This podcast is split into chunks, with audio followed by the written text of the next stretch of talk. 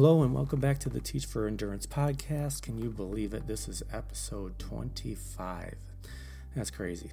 Uh, but anyway, uh, if you can't tell already, I'm a little under the weather, but we're still going to get this one in and we're going to get her done. And hopefully, you can take something away from it and uh, learn to grow with it or learn to uh, acknowledge it a little more or whatever the case might be. But that's usually what my goal is here on this podcast. So, we're going to title this one the blame game. Quite honestly, human beings, myself included, can be quite the selfish and self righteous bunch.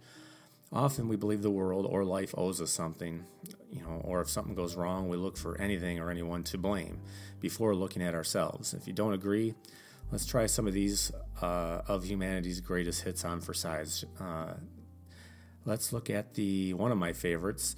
Uh, Let's sue McDonald's for burning yourself with coffee. Yes, and I believe it was 1992. Uh, a woman bought a cup of takeout coffee at McDonald's at a drive through, uh, and she spilled it in her lap. And she sued McDonald's, and a jury awarded her nearly 3 million in punitive damages for the burn she suffered. Hmm. Let's see, coffee equals hot equals be careful, but okay, whatever.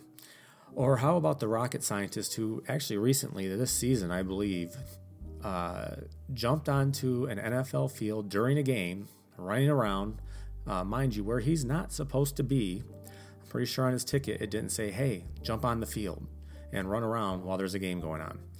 Uh, no one could catch him, apparently, and a player tackled him. Now he's suing the NFL for damages. Let's let that one sink in for a bit. How about you don't jump onto the field and stay in your seat where you're supposed to be. Uh, politics, especially recently in general, it seems to be if you don't win, blame anything and everything and everyone and anyone other than the fact that you just freaking lost. Deal with the reality of the situation and zip it. Trust me, this list could go on for decades. But since we only have, you know, our few minutes together, let's move on. You get my point.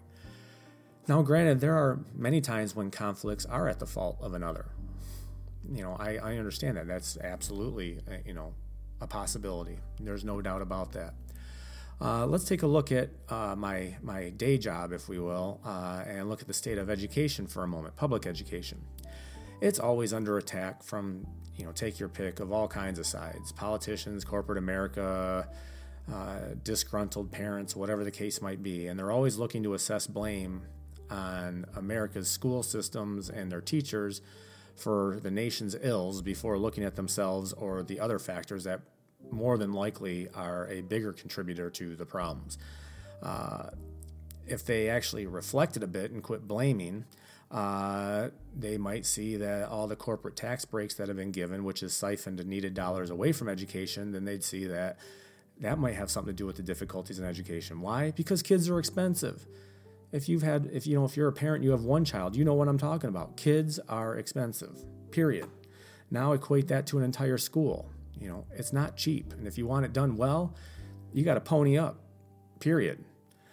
However it's much easier to place blame on public education its teachers its administration whatever rather than look at the more difficult problems because those are harder to solve. Those root problems probably include poverty family life uh, mental health uh, and the list could go on there. But those are all far deeper and much more difficult issues to dig in and deal with. So let's just make it easy and say, hey, public schools suck, and so do its teachers. That's just the that's the blame game, and it gets nothing done. And quite honestly, it's not accurate in my opinion. But whatever. Take from it what you will, but you and I both know that nobody's perfect. You know, we're all far, far, far from it. Therefore, don't jump to blame others for mistakes of your own. Own up to them and say, "Yep, I screwed up. Let's learn from it." You know, own up to those faults and become the stronger individual in the process. Usually, when you're blaming or shaming, prior to looking at the picture through a clearer lens, you're acting out with your ego, and that's not a positive nor healthy path to take. In your life, it is virtually impossible to be happy when you're in a constant state of blaming others. You're just cranking, cranking, cranking, and it takes away your energy, quite honestly, and it just sucks the life right off, out of you. Often, when people feel as if their own life is out of control in some capacity, they look for places to complain or to try to assume control. Um, and, you know, in my neck of the woods, you know, education often is just an easy target. If you're unhappy about the way things are going in your life or in the world, let's figure out something closer to home that I can latch on to to blame for something. Um, even when a problem arises, which is indeed someone else's fault, it's still our obligation to try to rise above the situation and realize that we are in charge of our own demeanor and our own happiness. In essence, negative energy, which includes, you know, always blaming others, takes a tremendous toll on your mental and physical health. It's a complete energy drain, as I've noted before. When you blame others, whether you believe it or not, you're acting out because you feel powerless of the given situation. Stop blaming and regain your own personal strength. If you're upset, realize that it'll pass as everything does, which can be a great stress reliever. Um, ask yourself, you know, my one of my favorite things is the 365 rule, and I tell my own students this. And one year's time, is this whatever's annoying me that I'm blaming whomever or whatever about? Is it going to matter in a year? Really, really matter? Because some things do matter in a year.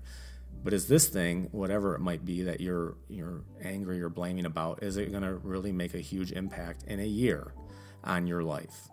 Just ask that question. Uh, the world already has too much anger and hatred, so don't fall into this trap. Rise above and be the better, stronger person, and in the long run, we'll all benef- benefit from it.